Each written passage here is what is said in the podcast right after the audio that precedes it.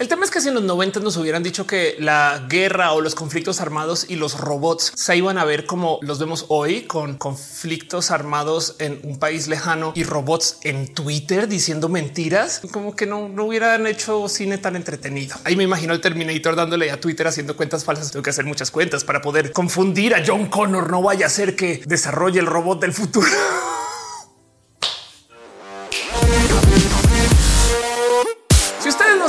de qué va esta historia, no más les quiero decir que gracias, pero yo tengo un triste encuentro con algo que sucedió una vez con un barista en un Starbucks aquí en la Ciudad de México. Y digo triste encuentro porque el encuentro en sí no fue tan choqueante si no fuera que yo puse unos tweets del tema, sino lo que sucedió alrededor. De paso, en este canal hay un Fuck Up Night Talk, o sea, una plática acerca de las cagadas, donde yo hablo acerca de lo que sucedió ese día, por si les interesa, pero para no darles más contexto a quien no lo necesita. En esencia, lo que sucedió es que fui a un Starbucks y me malgenerizaron en la taza. Ojo, no es que hayan escrito mal mi nombre, es que escribieron mal mi género. Escribieron mi nombre con una O, cosa que se ha vuelto muy presente en redes sociales gracias a las granjas de bots que ese mismo día me avisaron se iban a activar por mí por motivos que no tengo la más mínima idea. Ese mismo día, cuando yo puse el tweet de Starbucks, alguien me escribió para decirme, oye, off, trabajo en una granja de bots, la administro, soy tu fan, gracias y me contrataron para tirarte en redes sociales. Entonces procedió a explicarme qué iba a suceder. Una semana de cuentas anónimas diciéndome de cosas y que en últimas da la misma porque esas cuentas igual y se borran después y que no me preocupe que todo lo que tengo que hacer es aguantar.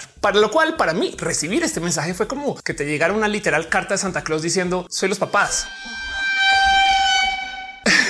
Como que lo interesante de toda esta situación es que por fin tuvo una real confirmación de que sí, sí existen estas famosas granjas de bots de las cuales acusamos a cualquier persona con la que discutimos en redes sociales y de que sí, sí existe este negocio donde alguien se le contrata para que digan de cosas de la gente en redes sociales, motivo por el cual he hecho varios videos del tema y me he sentado a investigar el cómo exactamente es que funciona este negocio. Ahora hay una lista muy interesante que analizar y es definitivamente el motivo por el cual quiero hacer este video, pero es que estas granjas de bots no son necesariamente mexicanas. Si bien México es potencia en bots, tema que vamos a ver ahorita. La gran mayoría de las granjas de bots que se han activado son o chinas o estadounidenses o rusas. Y a luz de una invasión rusa de Ucrania, hay que hablar de esto. Para el video de hoy, quiero que nos pongamos nuestro sombrero de aluminio que nos va a ayudar a poder decir y pensar las metas sin que el gobierno nos controle, porque voy a hablar de cosas que son potencialmente conspiranoicas o para las cuales no tengo pruebas. Por lo cual también entonces quiero dejar acá este disclaimer. Investiguen. Esto que digo yo es mi sentir, mi opinión y lo que sea que pase aquí por mi cabecita como youtuber. Por supuesto que eso, esto es mi casa.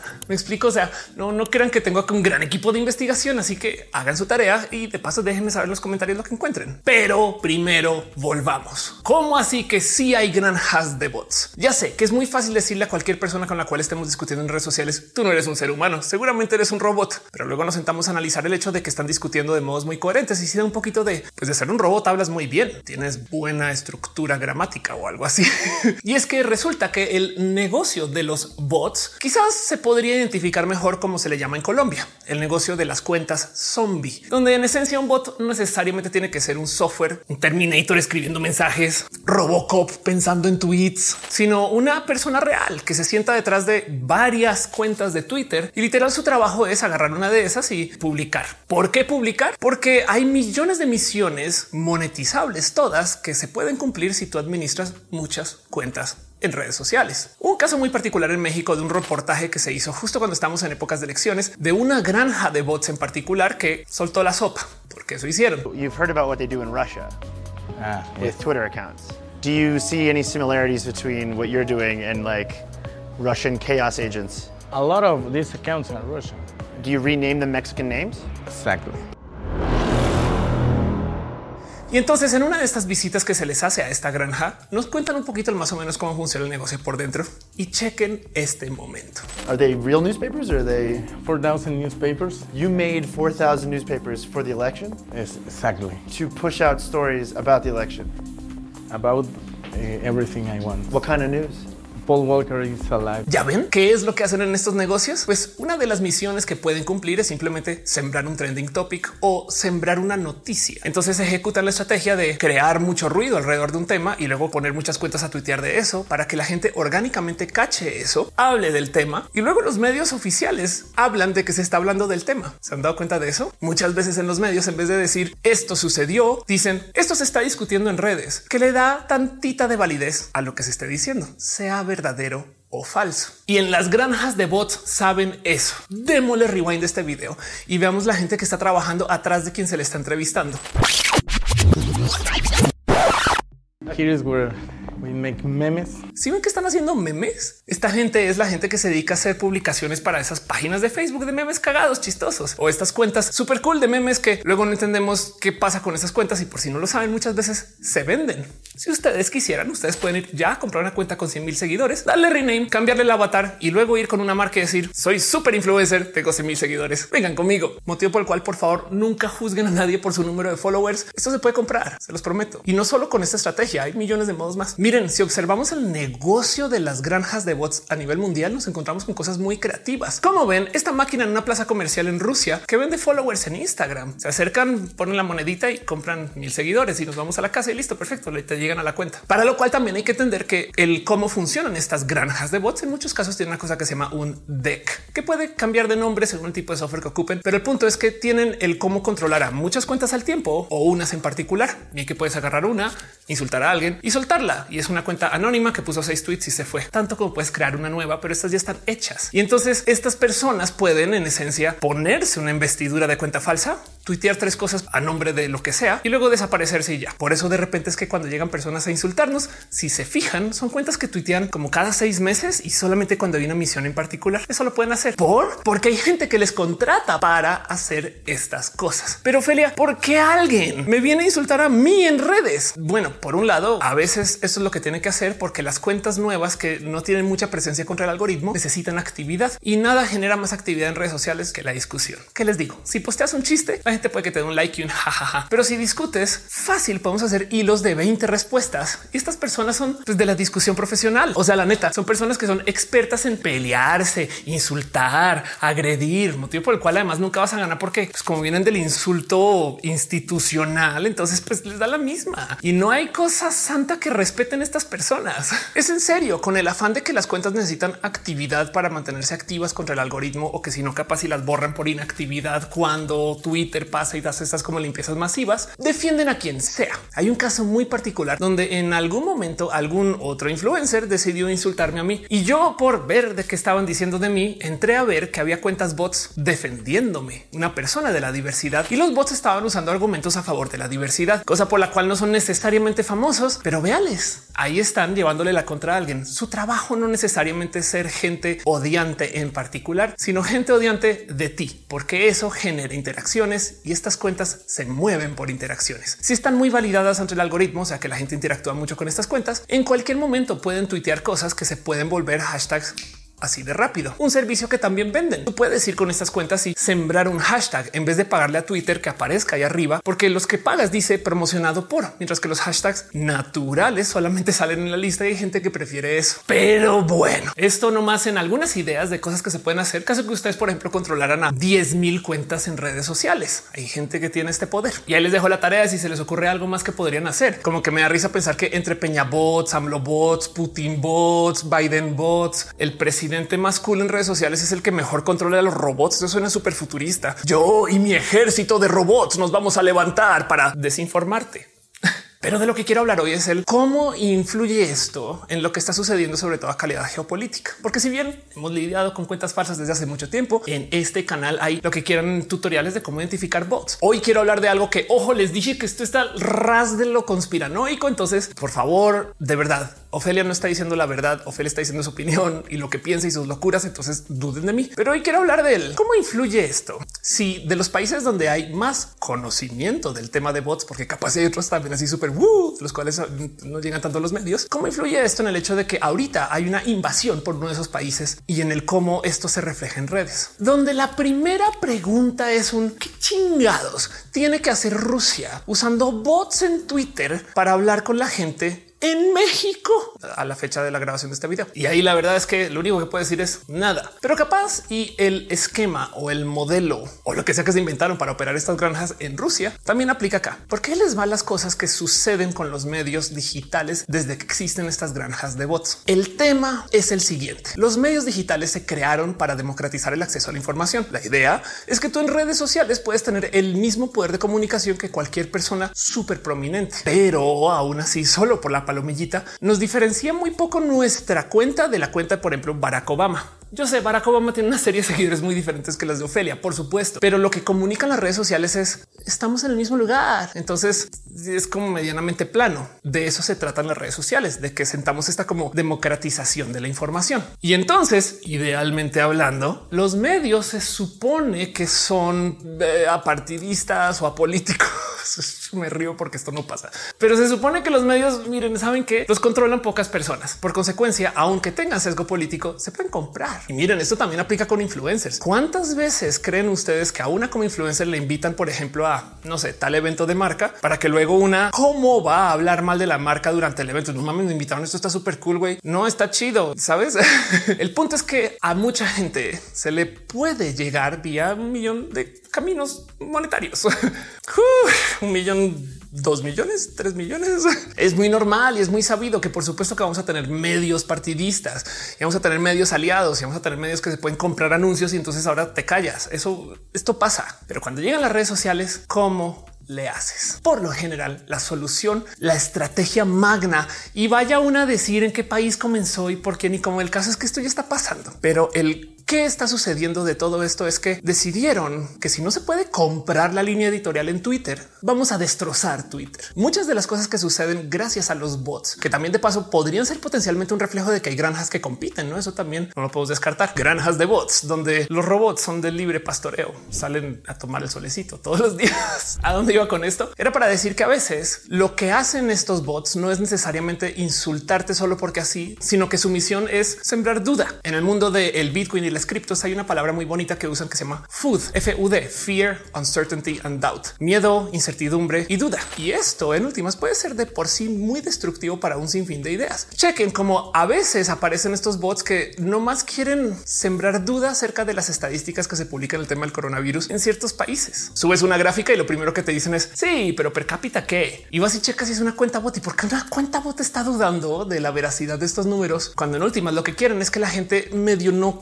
confíe de pleno en lo que sea que está tuiteando alguien. Y si hacemos eso suficiente, la leyenda general que queda, y la verdad es que lo han hecho con mucho éxito, es que lo que sea que se publique en redes sociales no va a ser fidedigno ni confiable. Mejor vámonos con los medios. Y el problema es que esto es sano consejo, pero luego vas y miras como aún la gente que es muy fundamentada, que tiene todo lo que sea en sus fuentes y investigación y que vienen de medios muy serios, todavía esas personas se les siembra duda cuando publican cosas en redes sociales. Y entonces, por supuesto que no podemos decir que Rusia se inventó esto. Lo que sí podemos decir es que se sabe que en Rusia hay granjas inmensas de bots y de desinformación. Gracias a que se les ha estado investigando desde las elecciones estadounidenses de Donald Trump, donde resulta que sí metieron inferencia en un sinfín de temas en redes sociales y la gente se dejó confundir, pues entonces tenemos un chingo de información acerca de cosas que han pasado y ahí se las comparto nomás para que analicen el si esta estrategia la han visto aplicada aquí en México o en su país en particular. Por eso les digo que esto es medianamente conspiranoico, porque todo esto es inferencia. Pero no más comparemos lo que pasó en Rusia con lo que a veces vemos eh, que puede estar pasando acá. En Estados Unidos descubrieron que habían personas de agencia que estaban siendo contratadas por influencers que, ¿cómo se sabía eran influencers? Pues eran personas que tenían cuentas de Facebook con muchos y muchos seguidores. Imagínense, ustedes están así buscando un trabajo y de repente ustedes ven acá que cuenta súper chida de Facebook necesita alguien que le asista con crear contenido y copy. Y cuando digo que es crear contenido y copy es contratan de a varias personas en el equipo y casi que a veces hablan desde el anonimato porque todo en remoto y como estos influencers que tienen esta cuenta que se llama política súper chida, donde vamos a poner todo en duda y dudar de lo que sea, la gente se suma a veces hasta con fines activistas a estos procesos para luego darse cuenta que lo que les piden hacer es bastante más que solamente generar textos. En algunos casos en particular, estas personas contratadas se les pedía que convocaran marchas y que lograron hacer estos rusos en Estados Unidos en varios estados, energizar a la gente para que salga a literal hacer desmadre público. O sea, en esencia, vía las redes sociales usan la rabia y la ira social de la gente para no más agitar ahí el desmadre y ver qué pasa. Y eso solito, ahí donde lo ven, es un arma. En un caso en particular muy famoso, encontraron que de la misma granja de bots energizaron a, por así decir, bando antidiversidad o bando antiderechos y bando pro derechos al tiempo. Y a lograr hacer que ambos grupos salgan a marchar el mismo día, pues hasta hubo confrontamientos en público. Miren, sería una película muy chida, muy aburrida de ver porque es cosas que pasan solo en Facebook Facebook, pero es una historia chida. Es gente que está en Rusia tirando pedradas allá a Estados Unidos para que la gente en Estados Unidos encuentre esas piedras y se las aviente entre sí mientras allá siguen haciendo su desmadre. y todo esto ya salió a luz. Esto fue para el 2016, 2017, las épocas de Trump. Todavía, por supuesto, que sigue sucediendo. Y ahorita, a luz de lo que está pasando en Ucrania, está aún más presente. Pero la pregunta de nuevo aquí es un... ¿Y qué Bueno, yo solamente quiero dejar ahí sobre la mesa que capaz si no viene de que los rusos lo estén coordinando, pero la estrategia definitivamente es muy posible que sí está aquí presente, porque aquí sabemos de estas personas que son influencers partidistas que nadie sabe realmente cómo se llaman, pero bien que no sabemos sus arrobas y bien que sabemos que son personas que se la pasan incitando como al desmadre social. Nombren ustedes a su favorito o favorita, pero algunas cuentas que famosamente trolean a todo el mundo en política, que tiene un chingo de seguidores y nadie sabe quién está detrás de ellas. Y el problema de todo esto, porque estamos en la zona conspiranoica de este canal, es que igual y si puede ser una persona. Me explico. o sea, capaz y si es el expresidente Fox ahí usando una cuenta falsa para hacer desmadres. Oh, no manches. Como sea, el punto es esto es lo que pasó en Estados Unidos, que estas cuentas y estas granjas crearon estos como desórdenes sociales, que también hay que decir algo acerca del igual estas cosas se basan en estrés y ansiedad y dilemas sociales que claro que hay que negociar. O sea, por supuesto que la discusión derechos y antiderechos hay que tenerla, pero yo creo que lo que están haciendo es que literal están así como subiéndole a la temperatura de la olla para que las cosas pues sí se debatan y se discutan, pero a temperaturas bastante más allá de donde sería sano. Y en ese desorden aprovechar para pues tener camino libre para no sé hacer de cosas que en últimas que aunque se publiquen en redes sociales nos importen no tanto. No quiero decir poco, pero me entienden. Se han dado cuenta como en redes sociales las cosas como que nos preocupan por un día y el próximo capaz ya se fue porque pasa mucho. Miren, hay una palabra para esto. Se le llama infodemia, algo que yo creo que tampoco mucha gente se esperaba vivir en esta época, porque se supone que el futuro nos iba a liberar con el acceso a toda la información del mundo y nadie se sentó a pensar él es que el mundo tiene mucha información. güey. hay muchas cosas que están pasando y todas al tiempo. Se imaginan saberlo todo. A eso se le conoce como la infodemia, donde hay tanta información que ahora lo que necesitamos son buenos filtros de información que lo tenemos todo. Son nuestras granjas de bots locales rusas. No sé. Lo que sí les puedo decir es que yo que estaba tuiteando en estos días de temas de política, wow, la cantidad de cuentas falsas que me han dicho de cosas y por cuentas falsas entiéndase cuentas que se crearon con dos tweets para decirme algo malo acerca de lo que tuiteé. Cuentas que evidentemente vas a su perfil y solamente están tuiteando cosas de política pro un presidente, un partido o algún famoso o famosa y luego de repente casual les interesó lo que dijo Felia y sobre decir estas cuentas que claramente son cuentas trolls. A veces se lo ponen el nombre el troll más troll de los troles. Te vas a súper tomar en serio. Troll 4983225435. Claramente eres una persona muy de verdad.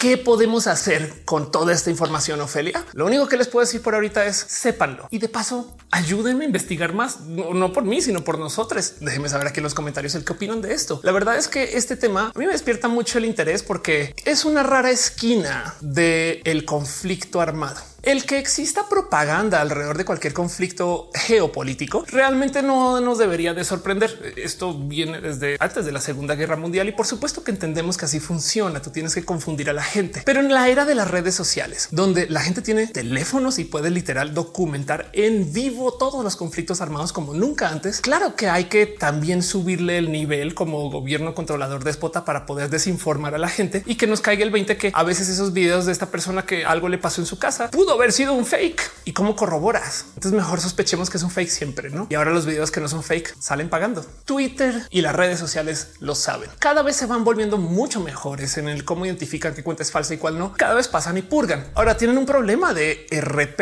en esto de las purgas, porque si limpiaran todas las cuentas que se sospechan de ser bots, uno van a llevar falsos positivos y dos van a hacer ver a muchas personas como bots, personas muy famosas que usan o dependen de Twitter, que si Twitter les da un quemón de esos, que a ver si lo hace Twitter, no lo hace Facebook, si lo hace Facebook, no lo hace Google con YouTube, si lo hace YouTube, me explico. O sea, no lo van a hacer todos al tiempo. Entonces, una red social se va a quemar mucho y lo que van a decir es claro, mira como no sé, Kanye tenía un millón de seguidores falsos. Uy, Kanye, el comprador de bots. Oh, cuando capaz ni siquiera los compró, se lo regalaron sus fans. Pero ven el dilema de RP en potencia y eso solamente con un famoso. Imagínense ahora todos. Como sea, de todos modos, por supuesto que le están intentando solucionar el problema. Este tipo de soluciones con inteligencia artificial. Hay un caso en Facebook en particular que ahorita tiene un problema porque tienen mucha filtración por seres humanos y los seres humanos tienen que ver la cantidad de estupideces que postea la gente, que a veces son cosas muy literal enfermas. Entonces es contratar millones y millones de personas para mostrarles contenido horrible. Es todo de ser tortura, no? O sea, piensen en que los moderadores de Facebook muchas veces saben. Y del otro lado, el problema es que por supuesto que todo esto se tiene que solucionar desde la computación. Miren, a YouTube cada minuto se suben 500 horas de video. ¿Cuántos seres humanos creen ustedes que van a poder ver eso para detectar si algo es ofensivo, de bot, troll, desinforma o si simplemente es una violación de los derechos de los autores de otras personas? Por supuesto que todo eso se tiene que solucionar con una computadora que observe todo este video en el momento de la carga. De hecho, es hasta impresionante que la solución actual que usan escanea así de rápido el contenido que se suba. Pero como sea, quiero dejarles a ustedes ahí la semilla de que esto sucede o puede suceder. Capaz y la realidad es una versión de lo que yo les dije. Capaz y yo me estoy inventando cosas o capaz y como tengo mi sombrero de la conspiranoia puesto, me lo voy a quitar y sombrero de aluminio para que ahora ya el gobierno me pueda controlar y yo nomás diga lo que sea que el gobierno me permita decir. Lo que sí les quiero decir es para en todo lo que vean en redes, en este canal, en todo lo que vean en YouTube y sobre todo ahorita que estamos pasando por un conflicto armado internacional que nos va a llevar a mucho más de esto, sobre todo con un país que es famoso por hacer esto de la desinformación. Siempre duden, investiguen, corroboren y nunca le den retweet a algo sin leer. Miren, hay apps como Ground News que lee las noticias y entonces recopila todas las noticias según cómo se publican en todos los varios medios y las organiza por medios de izquierda, centro y derecha. Y entonces pueden ustedes hacer este como ejercicio de comparar los encabezados de las noticias según cómo las publican en cada medio para tratar de entender a lo largo del espectro de publicación más o menos dónde está la verdad. Capaz si es una mezcla de todo. Que esto quiere decir que tenemos que leer la misma noticia seis veces en potencia. Pero del otro lado, que no se les olvide que cuando estamos discutiendo con bots, eso es lo que quieren. Discusiones, quieren llevarnos la contra. Quieren que se siembre duda, incertidumbre y miedo acerca de un chingo de temas. Quieren desacreditar, quieren hacer ver las redes mal, quieren millones de cosas que en últimas no benefician al que nos informemos. Y en ese caso, les dejo un consejo que me regalaron unos amigos acerca de discutir en redes sociales. Primero respire, luego lea el tweet y luego tuitee. Hey, los bots casi nunca van a cambiar de parecer, pero en eso también quiero hablar dos segundos acerca del qué es ser un bot, para lo cual vamos a agarrar random ejemplos de personas que me han escrito en redes sociales y díganme ustedes, ¿es bot o no? Esta cuenta que si nos asomamos por lo que está tuiteando y lo que tiene en su descripción, en su bio y lo que me dice cuando me tuitea es bot. Esta cuenta es bot, mismo análisis. Estamos viendo más o menos el que tuitea desde hace cuánto tuitea esas cosas. Y esta otra cuenta es bot. Y como sea que lleguemos a la conclusión, nos vamos a topar con que a veces algunas de nosotros puede que nos veamos como esas cuentas. Entonces aquí es donde ustedes me van a escribir en los comentarios. Creo que soy bot. El tema aquí es que aunque hagamos este análisis de que si una cuenta es bot o no, puede que no importe del total, siempre y cuando la intención sea lo que nos dice lo que quiere hacer con su mensaje. Es que piensen ustedes que hay gente que son como robots de la vida real, gente, por ejemplo, fanática religiosa que actúan como si fueran bots, pero son seres humanos. Entonces, importa que sean bots y que nos estén insultando y que quieran discutir cuando nos responden a cosas acerca de temas. Híjole, eso requiere de criterio, lo cual quiere decir que esto es lo que hay que aprender acerca de las redes sociales. Me gustaría decir de hoy, pero de siempre que hay que tener criterio. Hay que ver de dónde viene el mensaje, pero también el que quiere el mensaje. Y sobre todo, no hay que entrar en la discusión de agrapa. Ojo, si podemos discutir, pero sean personas estratégicas. Por ejemplo, los mensajes que dejan los bots. Si quieren interacción, tomen un pantallazo y tuiteenlo sin arrobar al bot. Uh, perdió todo su esfuerzo. O mi favorita, cosa que yo hago mucho, es a veces a estas cuentas bot o zombie o extremadamente radicales de sus contenidos, yo les respondo para dar un dato más de comunicación de algo que nos habrá puesto en el tweet original, no más como complementando, tomando la excusa que me escriben alguna idiotez. Y entonces ahora informo un poco más desde lo que yo creo que es información, que de nuevo puede estar fallida. Y en eso hay que entender que también hay seres humanos que estamos comunicando desde la duda del yo no sé qué decir cuando se trata de temas súper complejos y difíciles. Hay gente que está haciendo sus lutos de otros caminos. Y pues si bien eso no nos disculpa de estar insultando gente y peleándonos con alguien, eh, yo le tengo tantito de criterio también a la gente cuando viene de eso en su comunicación. Pero como sea, sepan que Rusia es un país famoso por ocupar granjas de bots para desinformar. Y por consecuencia Estados Unidos también, porque no puede esto existir solo de un solo lado. Es algo así como el cuento de que no hay narcos gringos y solo en México, ¿no? ¿Sabes? el caso. ¿Qué opinan ustedes de esto? Déjenme saberlo aquí en los comentarios, el si les ha tocado discutir con alguien capaz y los bots que nos toca pues no son rusos, pero la estrategia sí. O qué tal que la estrategia se la hayan inventado en México, el país de los acarreados, que ahora tenemos acarreados digitales y se le llevaron a Rusia. No sería eso espectacular descubrir como que también no sé.